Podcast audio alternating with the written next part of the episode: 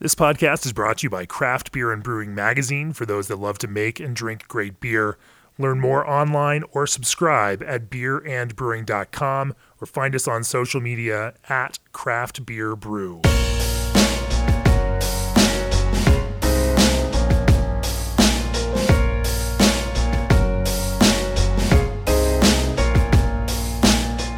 Welcome to the Craft Beer and Brewing Podcast. I'm your host, co-founder, and editorial director of Craft Beer and Brewing Magazine, Jamie Bogner. My guest on the podcast today is Chris Betts from Transient Artisan Ales in Bridgman, Michigan. Thanks for joining me on the podcast. Thanks for having me. Cool. We're going to talk about all sorts of beers that Chris makes, everything from hazy IPAs and pale ales to barrel-aged beers, big stouts, pastry stouts. Probably going to jump in a little bit and talk about some of the spontaneous beers that they brew.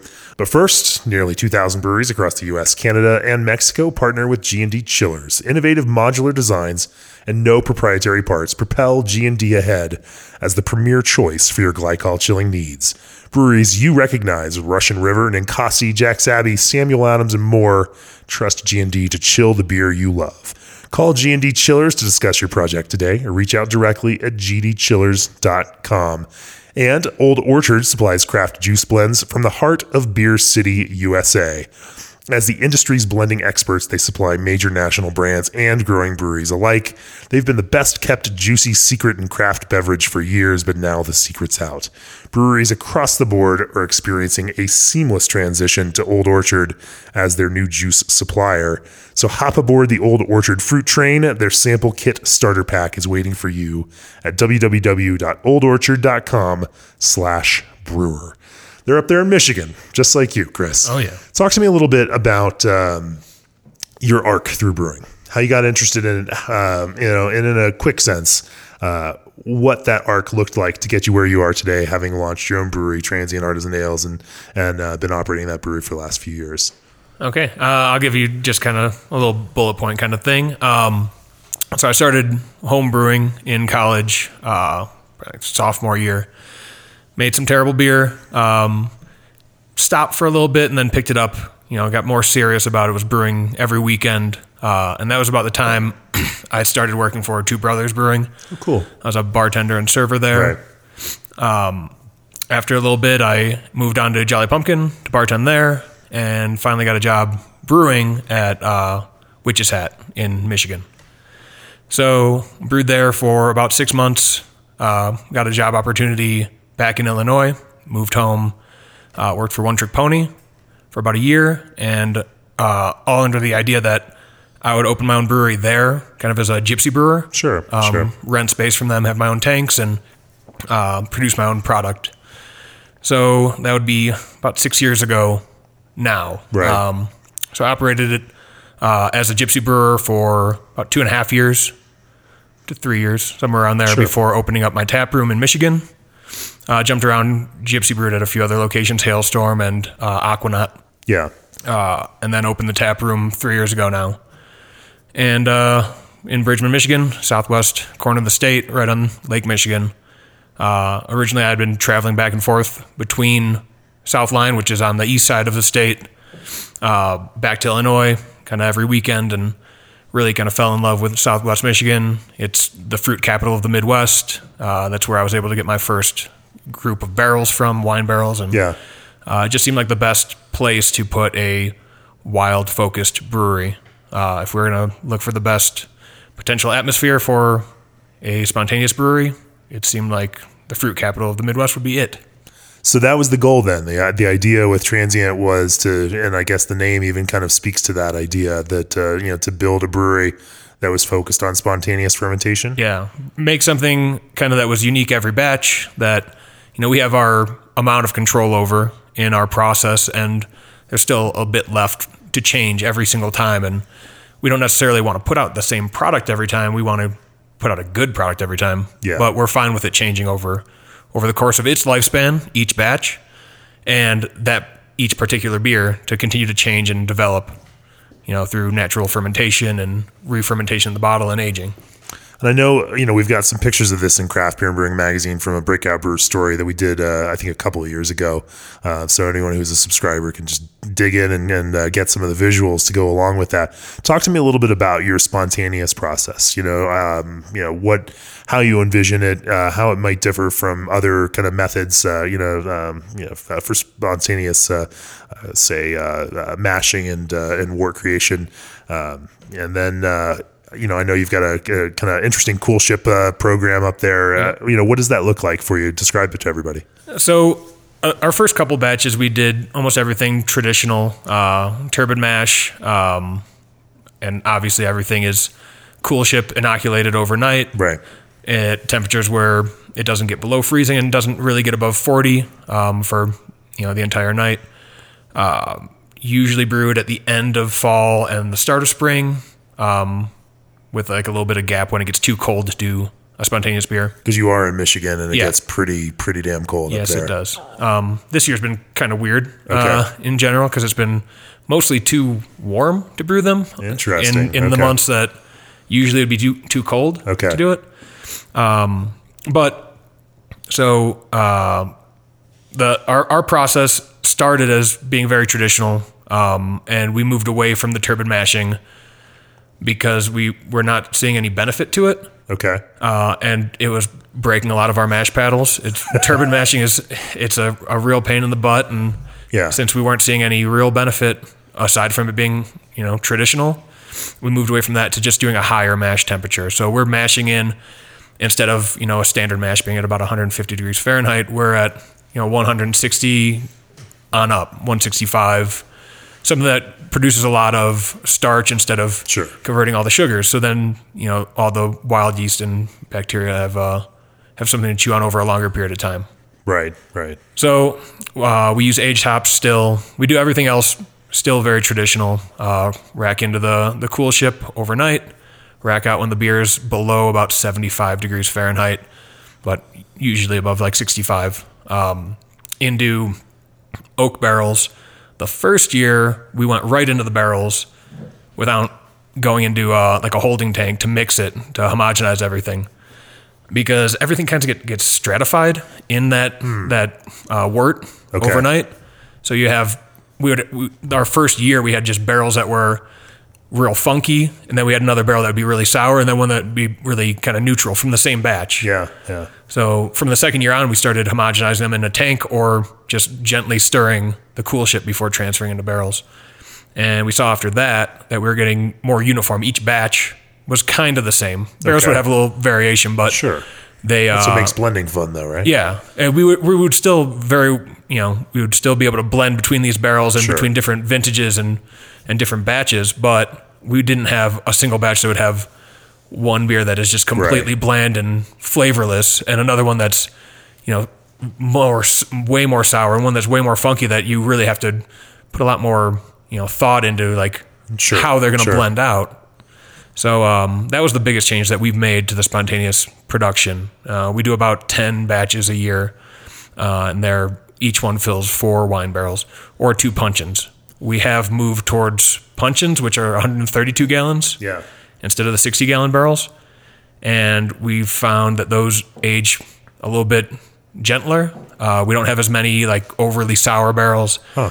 They have a little bit less oxygen ingress, and that kind of allows the lactic acid bacteria to produce less acid.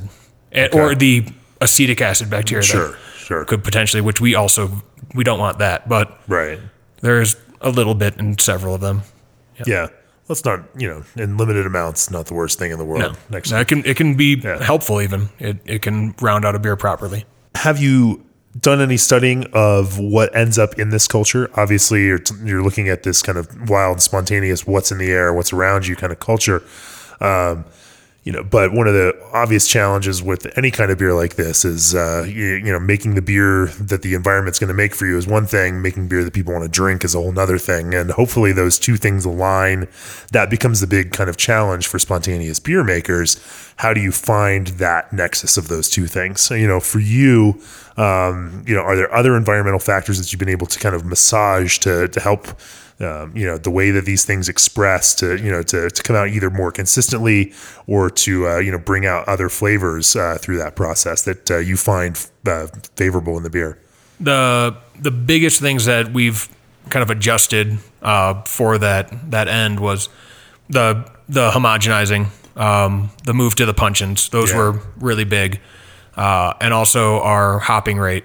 We're using aged hops, so it's kind of, a crapshoot. You don't know what the alpha acid actually is. And based on who you talk to or what you read, the hopping rate for a lambic style beer is pretty vast.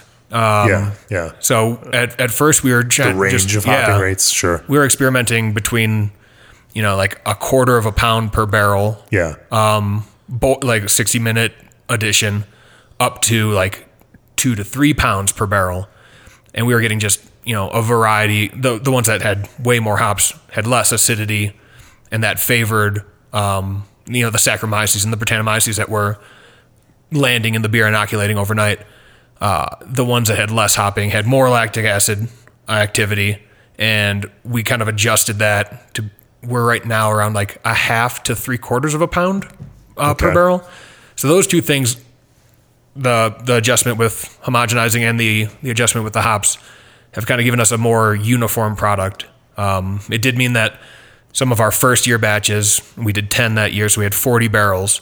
I think we ended up dumping about 10 of those because they were either one direction or the other. They were either bland and flavorless and had really no, wild character, or they were just too far down the sour line or unpleasant in one way. And we didn't want to even worry about trying to blend them out with anything else. How much variation throughout a brewing season does time have for you? If you're doing multiple batches or 10 batches a year, how much variation is there from batch to batch based on whatever might be happening in that specific night or that that week for that matter? And how impactful is that on on the beer that you end up making from those? I would say as long as we're hitting those temperatures properly and brewing on the days that are best or what we kind of know to be best. Yeah. I don't think that is necessarily what is translating to like differentiation between all these batches or barrels. Okay. Because we haven't, I know some other great breweries have done, a much warmer, inoculation or even a much colder one. Sure. That's not something we've really experimented with. We've kind of stuck to the small range that we have heard and kind of experienced works well for those beers. And I would say we get more variation just on their own than on the batch to batch based on temperature, because we're always trying to brew during those same time periods that have the same kind of temperature. It does get very cold in Michigan. Do you temperature control these barrels as they're going through the aging process? Do you allow some fluctuation? What is your philosophy around that kind of thing? So the barrel side of our building for the spontaneous beer, it is temperature controlled, but not to a great extent. I think we sent the thermostat loosely to it's set to like 82 or 84 in the summer, and I think we set to like 60, maybe high 50s in the winter. And I think that might the swelling of the barrels over that temperature change is doing something. It's sure. pushing liquid into and out of that oak. And that's something that we want to see. We don't want, fully temperature controlled barrels. I think that wouldn't necessarily show the spontaneous, culture properly. Yeah. But then again, it's still so much up in the air that we're controlling such a small amount that we hope it's doing something beneficial, but there's no real way for us to know based on what we have in front of us. Yeah. Does that, as I'm trying to think about that, I would assume that there's a different fermentation dynamic to what you might be brewing in the fall season versus what you're brewing in the spring season, just because, that fall season. The fall season will go through the cold. It's going to go through the cold. Right. Yeah. Do you see that? I mean, how does that reflect for you guys? I would say our batches year to year will have variation, but I wouldn't say it is all that, fall, spring. I wouldn't separate barrels or batches that way. Right. I think the variation's happening in other ways. Different styles of barrels that we're filling. Huh. And the different things we're doing with our process that we've changed over those first. We're now in our fourth year of spontaneous production. So those first 3 years, we were altering parts of our process. So I think now that we're working into a point where we know our process and our hopping rate and what kind of barrels we're filling and the time of a month and the temperature that we're filling them at, I think now we'll be able to see maybe more from other factors like that. When you say the barrels that you're filling, are you just talking about the difference between puncheons and smaller barrels, or are you using different types of wine barrels or puncheons, or is there some variety there in the barrel sourcing? We've done both the wine puncheons and standard wine casks, and some spent spirit barrels as well. Actually, for the festival tomorrow, we have an absinthe barrel aged spontaneous beer that we're bringing out. We have done a couple in bourbon barrels. I should probably reference that we are up here in Breckenridge, Colorado, for the Big Beers, Belgians, and Barley Wines festival. That's the one that it'll be released for, and that'll be released in our tap room eventually. We do fill some spirit barrels. We have some gin barrels filled right now. We filled some bourbon barrels with not the greatest results. Okay.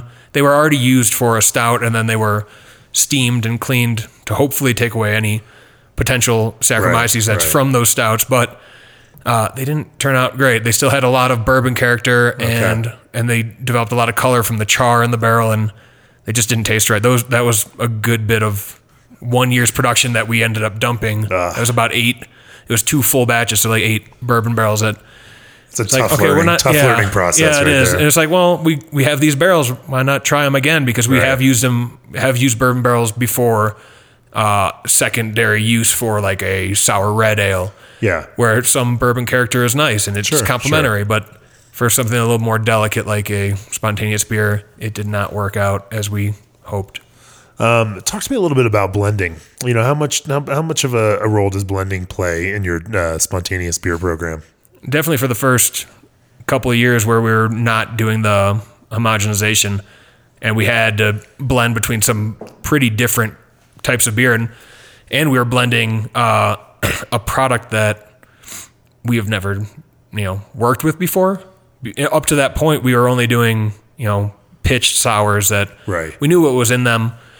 It would normally come out kind of how we expected. And often it was only blended between similar beers and similar barrels, not between different vintages and different batches. So it was kind of a learning curve just from the blending standpoint, something I had never done before. So it took a lot to kind of get used to it and try to put out something that's similar batch to batch, but not necessarily the same, which is, I think, very difficult to do. Sure. And the people that do it so well, that's like Cantillon and all the other great Lambic producers. That's why they're great, because they can take a bunch of different products and put out something that's pretty similar, or like Jolly Pumpkin that will put out all these different sour beers that are blended between many barrels, and like La Roja tastes like La Roja almost every time you have it. And that's, a testament to how good they are at just blending. That's something we're still learning. It takes a long time. Talk to me about that learning process. I mean, what does that learning process look like for you? It's sampling a lot of beers that don't do everything on their own. And you're just trying to figure out what they're missing. And what are the mechanics though? And this is always something that's fascinating to me. I mean, are you pulling out, percentages or pulling out samples of each and then testing how varying percentages of each thing, may reflect or bring things out, most of the time, these flavors don't work in linear fashions. It's not like if I just had 10% more of this, it's just going to do this. It doesn't ever work that way. Yeah. It's like, you go from 10% of this in the blend to 20%. It's like, oh, this sucks now. It's not like I just got a little bit more of what I wanted. It just took it to a whole different direction. Talk to me a little bit about that, understanding the way that certain characters in these blends, some elements of these might have outsized influences that completely destroy this linear idea of how these things might work. So I would say the biggest influence on and kind of restraint that we have with such a small program. I mean, I think it is a lot of our space that's taking up, and it's you know our heart, but it's a small program. We're only filling 40 barrels a year. The difficult part is that you can't really, or in our size, you can't really do like a partial barrel. Otherwise, you have to dump the rest of that barrel somewhere. You can't just leave all the headspace from what you just emptied out.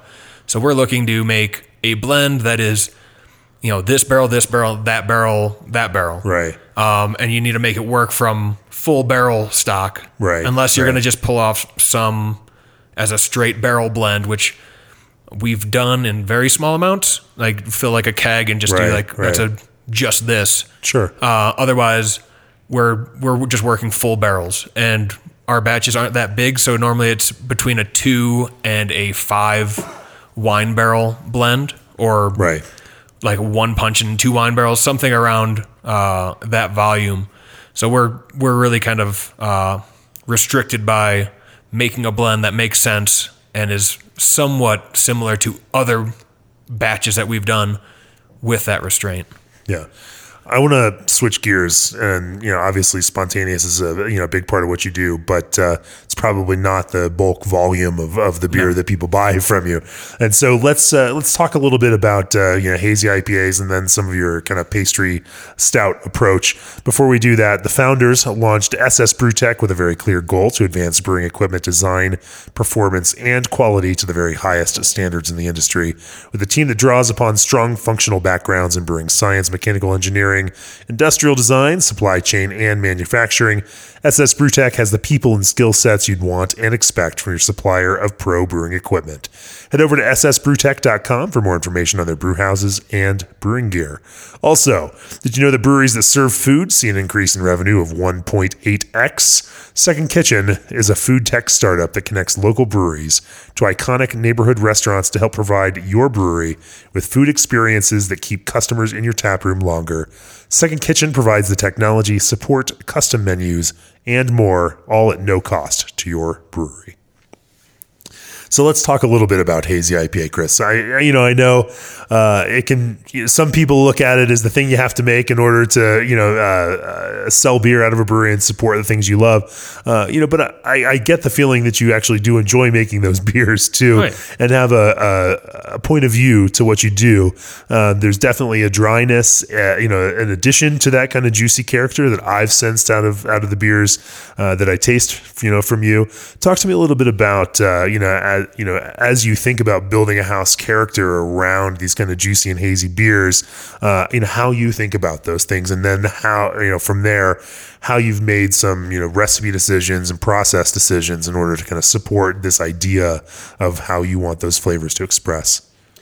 Yeah. So we started brewing, some hazy IPAs and pale ales, pretty early on, well before the tap room. We started brewing them for our beer release events. So we would do this bottle membership event release that was every 3 to 6 months.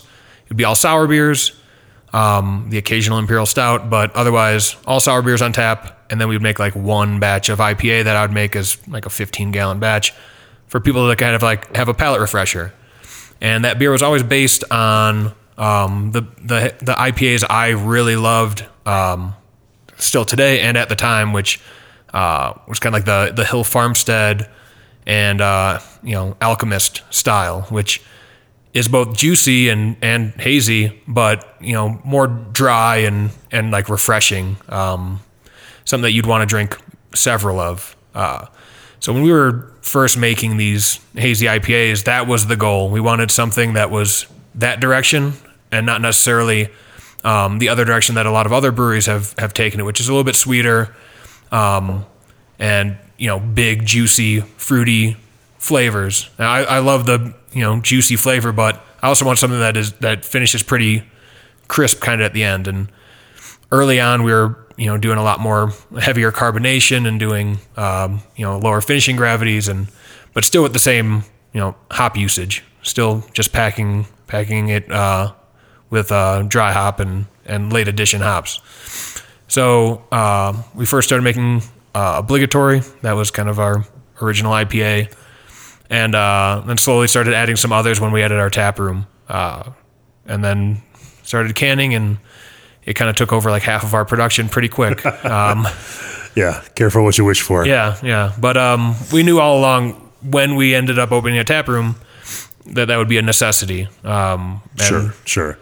Before we had the tap room, we didn't have any tanks that really would work for making an IPA. We didn't have any temperature-controlled tanks, and we didn't really have the need to do that. Right? We were making just saisons, right, which was, you know, our focus.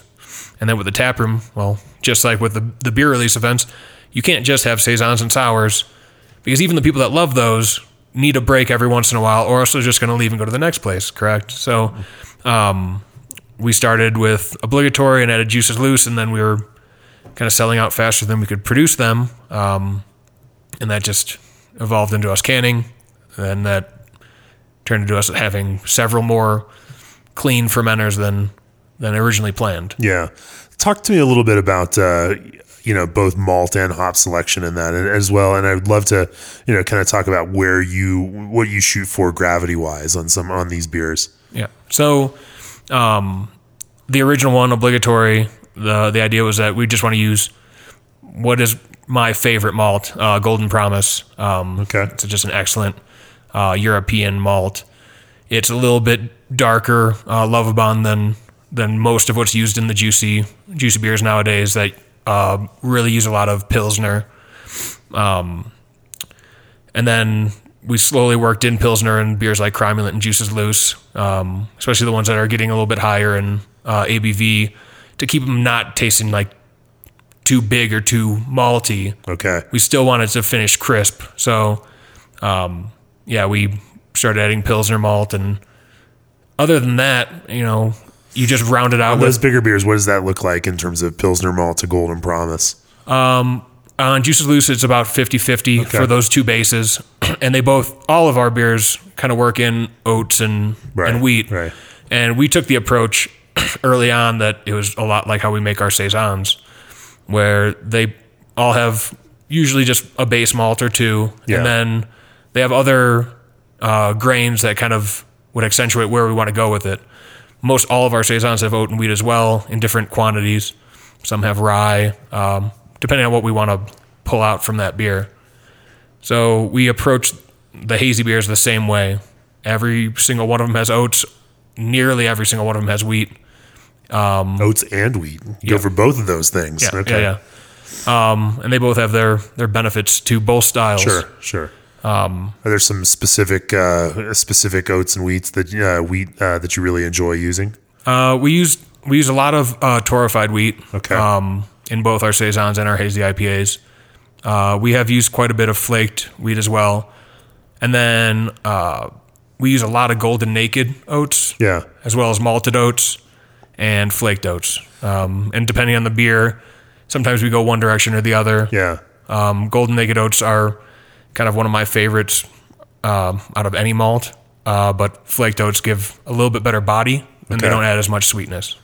I love that there's this commonality between your kind of malt approach to both your Saisons and your IPAs, and that they have all of that kind of in common with each other. Yeah, and it kind of, in my mind, you're pretty much just making a canvas that both those hazy IPAs and Saisons have a lot of character coming from the yeast. Right. So the other things that you're doing is pretty much just building your mouthfeel or any other thing, like your head retention. Yeah. And that's what we're looking for in the malts, not necessarily looking for over-the-top character. We're not using a lot of like crystal or anything that's going to add like sweetness or any other fruit flavor in that direction.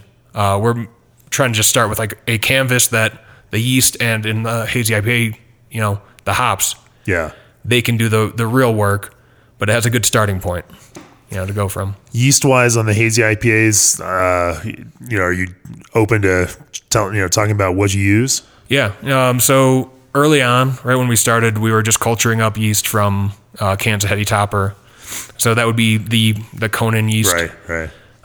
When we started brewing like commercial batches, that wasn't as feasible because all the generations we'd have to go through to build up that yeast would change it considerably. So by the time we had enough to do a commercial batch, it wouldn't taste necessarily the same, especially for our method for yeast propagation, which is not, you know, as good as like a lab. Sure. Obviously. When we started doing commercial batches, we did a mix of London 3, which is probably what you'd expect from Hill Farmstead and Tired Hands. They use London 3, and now it's a lot of breweries use it. Sure. It's a very reliable English yeast.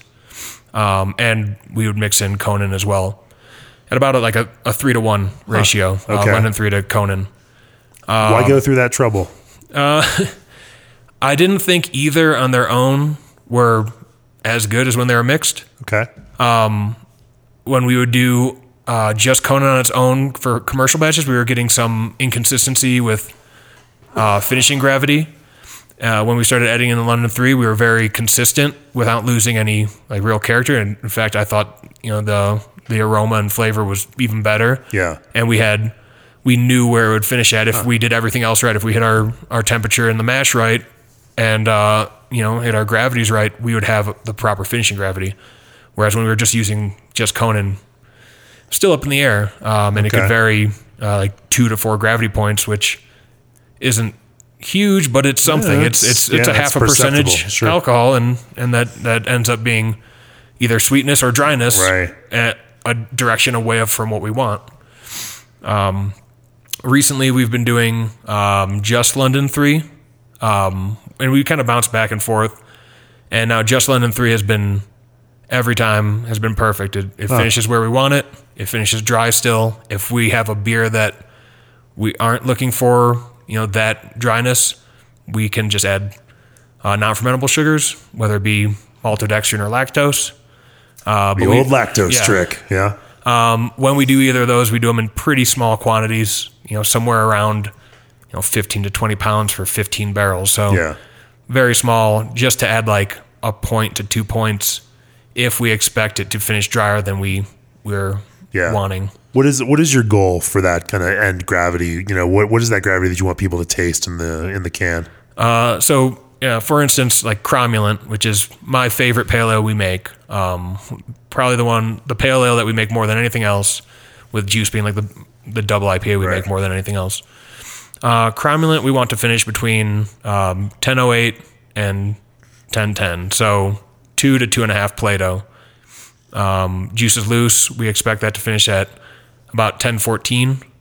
It has finished up to 10.18, but normally 10.14 to 10.16, so fairly dry for the style. I mean, not dry for saison, but dry for IPAs. Yeah.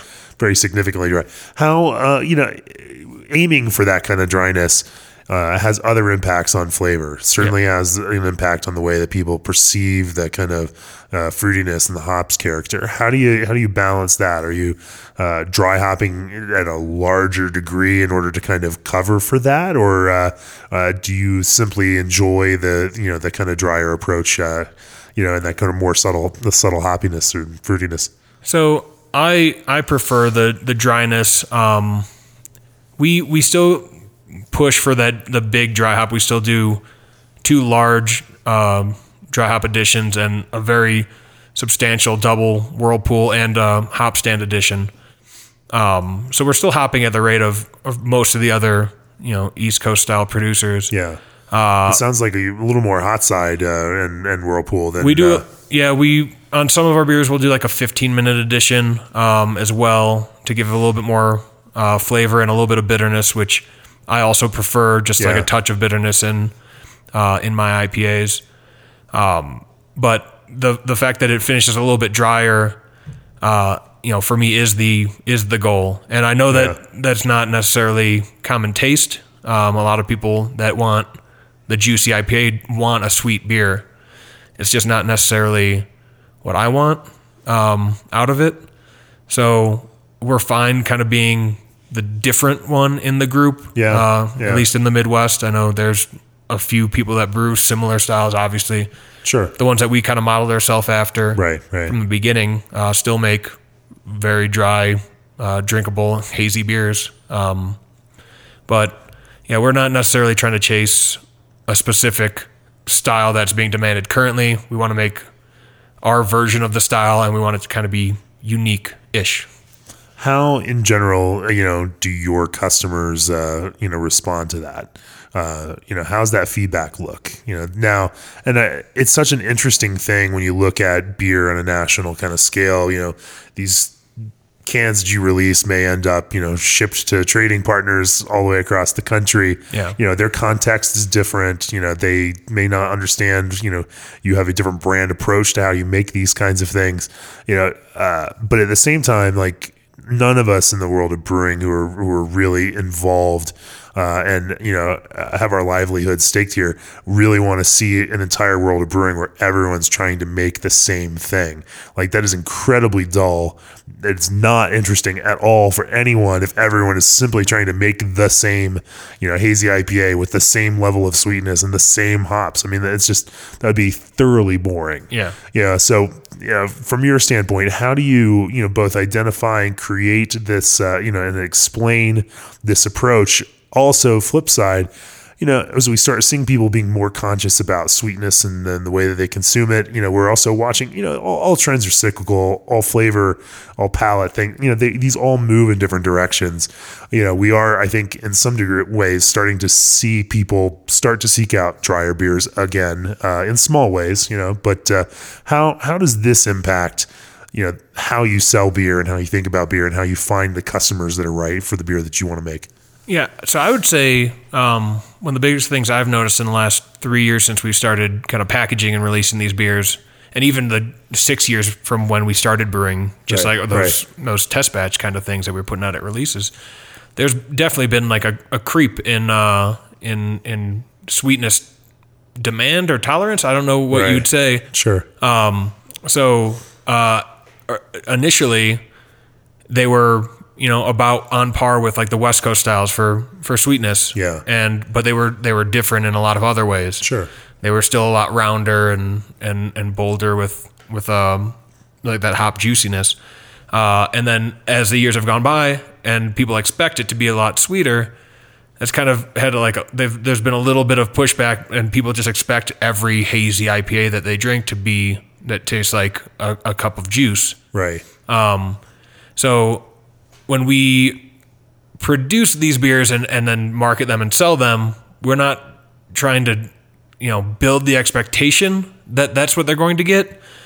We try to still use the words that we think define our beer. Like, we still may say like, this is juicy, but we'll also say it's crisp and like refreshing, as we think this beer should be. So when we want to, seek out our customers, we hope that they're looking at, the product and not just, oh, it's a hazy IPA. It's got to be just like this other hazy IPA in any character that we're looking for. Ours are going to be a little bit different in those regards. How does that influence, your hops choice? Does it influence it at all? Or, do you also have, your own likes and dislikes around those kinds of things? Yeah, I have my own preferences on hops for sure. I've been the one thing I've really been trying to work in a lot more on our juicy beers, hazy IPAs, are some of these really fantastic local hops that we have that are, they're varietals that have been around for ever for the craft beer scene in the U.S., like Cascade and Chinook, but they're being produced by growers that are putting out a product that's completely different. If you were to smell them side by side with like West Coast produced Chinook, it's a different hop. It does not smell or taste anything alike. I think you're right. I mean, years ago, I remember drinking a New Holland IPA of some sort that was brewed with Michigan Cascades, and like the strawberry notes in there were like, where did this? Yeah. This is not Cascade that I'm familiar with. Yeah. The terroir and the growing conditions made for a completely different flavor expression. And that kind of hop, that certainly keeps things interesting. Talk to me a little bit about those Michigan hops and some of the varieties that you really enjoy. So there are a couple. My favorite is Michigan Cascade, but Michigan Chinook is equally impressive and probably further from regular Chinook. So Michigan Chinook is really pineapple-y, where like the West Coast, Northwest Chinook is more resiny and dank. Right. It's got a little bit of that, but it's more towards like the fruity, pineapple side. And everybody, all the other brewers I kind of have tried to introduce this to have just fallen in love with it. And they're like, I didn't know a Chinook could smell and taste like that. But it's still kind of strange because people have that perception when I say, oh, we're releasing a beer that has Citra and Chinook. And they're like, well, you lost me at the second half of that. If you just kept the Citra, that'd been great. But we're trying to, you know, educate the consumer in this regard that, you know, these are unique to us and they're special and they're not going to taste like what you're thinking when you think of Chinook. So Cascade, Chinook, Cashmere is another one from Michigan that's just excellent. And there's a couple others. Michigan Copper is really nice, and there's a few others that they're developing. And then they even have some old world varietals, some noble varietals like Saz that are just unique and fantastic themselves that we work into like our lagers and other beers that, you know, would otherwise use, you know, continental European hops. But we want to use something that's, we still love like German Hallertau, Middlefru, and the classic hops you use in a lager. But when we want to work in something kind of different and unique that still has some sort of ties to the European varietals that would traditionally be in that style, like our Helles that's dry hopped, we have Middlefru and Michigan Cascade, and we've also used Laurel, which is a new German hop. But just working in different things that. Kind of just a little bit different to the market for those styles. Yeah. You know, using these kinds of, you know, fruity or flavier, more flavorful, you know, hops and these kind of styles certainly brings its own challenges when you're brewing across these things. How do you envision and still kind of maintain an expectation for some of these more traditional styles, you know, but at the same time kind of, you know, approach that kind of a more expansive flavor opportunity? So when we do our like more traditional styles like saisons and lagers, with the saisons, that's always kind of just been an open page. Like you can do whatever you want, really. There are a lot of traditional hops that you could use in them, but they do very well with anything like Galaxy. Or that was one of the first saison we ever produced was a Galaxy saison, dry hopped with Galaxy as well. When it comes to lagers, that's something we're still learning a bit. Sure. That's another one that has a pretty long learning curve. Yep. And we're just trying to produce something that's good. And so something you want to drink, something you're proud of to call your product. And I like fell in love with Helles last time I went to Munich, and I've been kind of obsessing over making up both a traditional one and then this dry hopped one that uses some local hops, because for them, they're using their local hops. We should have something that's kind of unique, and it may not be a traditional German Helles, but it is German Helles inspired, but we're trying to use our products to make something that's maybe not the same, but, you know, equally proud of our own product. At some point, we'll have to, you know, discover a language to describe these things that may, you know, change the expectations around that, because, you know, certainly Helles has its own expectation coming, you know, from that tradition.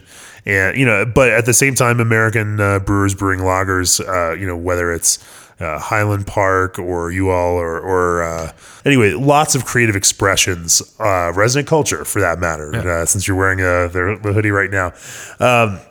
You know, looking at these kinds of, you know, creative lager expressions, they are equally valid to, you know, the kind of highly attentive, quote unquote, authentic. I hate using that word because I don't know that it really means that much, given that there's such a variety of things to, you know, to be modeled after off of those original things. You know, but having said that, there is room for creating these interesting expressions that both feel like those beers, but feel like something that is also American and creative and our own at the same time. Yeah. If I was just looking to make a clone of another beer, like I could easily do that, but you know, we want to put our own little take on it and still enjoy it as much as I enjoyed like that Augustiner Helles I had, you know, that blew my mind having that, you know, fresh. So now I want to make something similar and give that experience to somebody else that comes in my tap room, even though it doesn't taste potentially like theirs. It could be unique and beautiful in its own way. Yeah. So, Chris, tell me, what does success look like for you and for Transient Artisan Ales? When will you know that you've achieved it? Maybe you already have, but what does that look like? What's the goal? What's the, when will you know? We've the kind of joke every time we do like a little expansion, it's, I always say it's like, this is the last one. And every time it hasn't been the last one.